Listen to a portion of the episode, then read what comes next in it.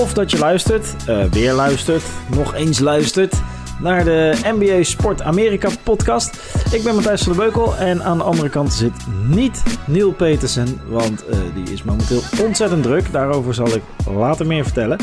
Um, maar na geloof ik een week of vier, vijf afwezigheid vond ik het, uh, vonden we het wel eens tijd worden om uh, jullie een update te geven. Wat gaan we eigenlijk doen met de NBA podcast? Kunnen jullie nog nieuwe afleveringen verwachten? En uh, hoe zitten wij in de wedstrijd, om het zo maar te zeggen? Dus um, ik dacht, laat ik jullie eens een update geven. En de reden van de afwezigheid, ja, jullie moeten je een beetje gevoeld hebben zoals de Memphis Grizzlies zich voelden met Iguodala. Maar je hebt toch twee. Nou, laat je zeggen, je hebt in ieder geval in nieuw een super podcaster en mij erbij. Uh, maar we doen niks. Hè? We worden wel betaald, maar we verschijnen niet op werk. Nou, inmiddels uh, kan ik je daarover vertellen dat de reden dat wij afwezig waren en dat we niet te horen waren, was vooral omdat we ontzettend veel werk hebben. Nieuw heeft een nieuwe studio, gaat binnenkort weer ehm, FC afkicken en alles daaromheen uh, vol gas laten draaien. En ehm, de grap is dat het kantoor waar zijn studio zit, is een kantoor waar ik vroeger ook heel lang heb gezeten voor een ander bedrijf. Dus uh, ik ga daar zeker langs. En dan kunnen jullie ook weer uh, een aantal podcasts verwachten waarbij Neil en ik elkaar in de ogen kijken. Want ja, mensen, we gaan gewoon door met de NBA podcast. We willen dit, we vinden dit leuk, we vinden het tof, we missen het. Maar puur logistiek is het vrijwel onmogelijk om Niel zijn drukke agenda met mijn drukke agenda te synchroniseren. Um, zoals de meeste van jullie misschien weten, uh, al dan niet, ik ben uh, freelance creative en ik heb uh, een hoop klussen momenteel, waardoor ik ehm, weinig gaten in mijn agenda heb. En uh, de weinige gaten die ik heb, die vallen dus niet precies overeen met de gaten die Nieuw in zijn agenda heeft momenteel. Maar als het goed is, komt daar uh, in de uh, nabije weken verandering in. En dan gaan we gewoon weer elke week praten over de NBA. Want niks is zo leuk als praten over de NBA. Althans, normaal gesproken.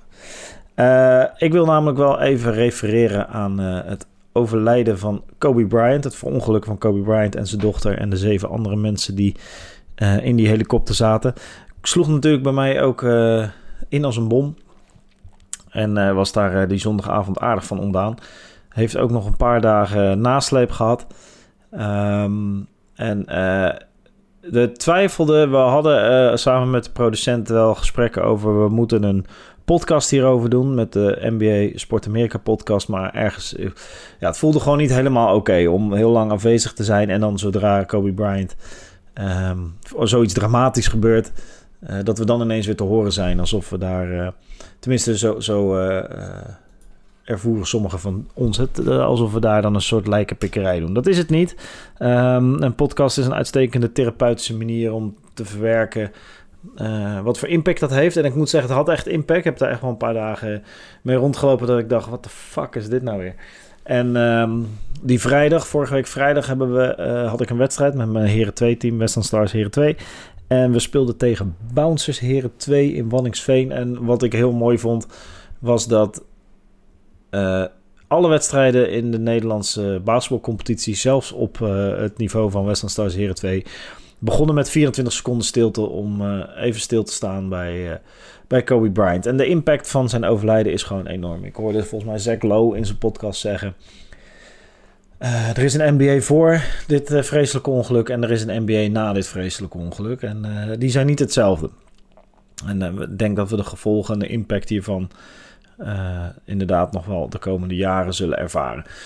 Um, dus dat wat betreft Kobe. En ik denk als wij, als Neil en ik weer samen zitten, dat we ook zeker hier nog even aan zullen refereren. en er verder over zullen praten. Uh, wat wel gewoon NBA is, wat wel gewoon doorgaat. Want de NBA gaat gewoon door. Sterker nog, die wedstrijden gingen ook allemaal door op de dag dat het gebeurde. Wat ook doorgaat is uh, de trade deadline. Die, uh, die komt eraan terwijl ik dit zeg. Ik doe dit op donderdagochtend. Dus de trade deadline, volgens mij is vandaag de trade deadline dag. En we hebben al een paar mooie trades gehad. Capella ging naar de Hawks van Houston Rockets. De Houston Rockets kregen daar Covington voor terug.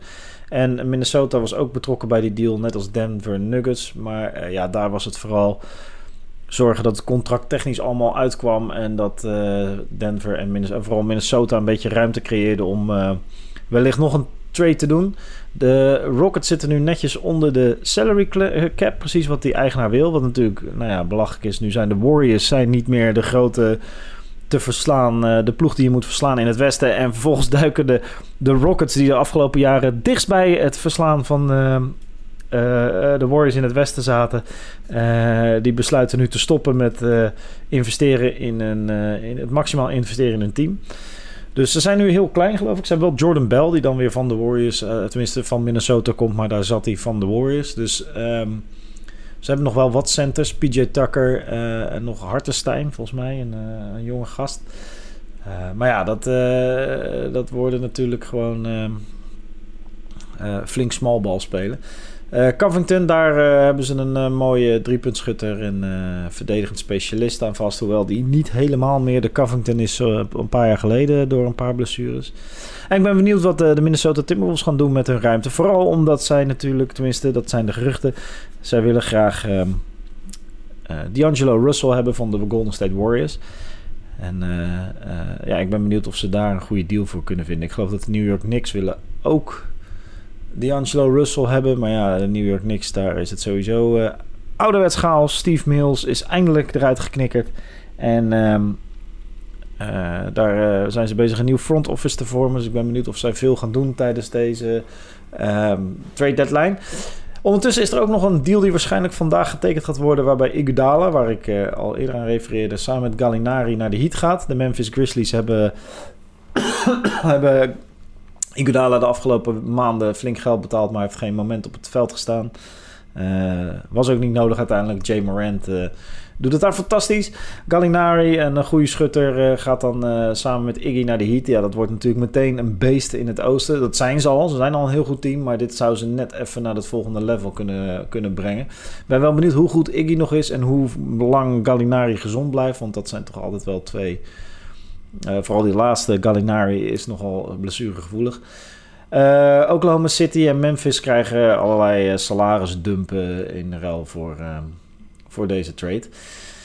Dus dat, dat is wat momenteel bezig is. En er zullen de komende uren, dagen nog wel, of nou, uren, nog wel wat trades plaatsvinden. Dus dat is vet. Dat is altijd super dik. En ik wou dat ik daar met Nieuw over kon praten. En dat kan nu helaas niet. Maar als het goed is, binnenkort wel. Onze intentie is om gewoon door te gaan met deze podcast en snel weer een ritme en een manier te vinden waarbij wij uh, allebei tegelijk uh, jullie kunnen vertellen over de NBA. Want uiteindelijk is dat het leukste wat er is. Gewoon een beetje praten over de NBA. Alright, ik hoop dat ik jullie hiermee voldoende heb geïnformeerd en ik spreek jullie snel weer.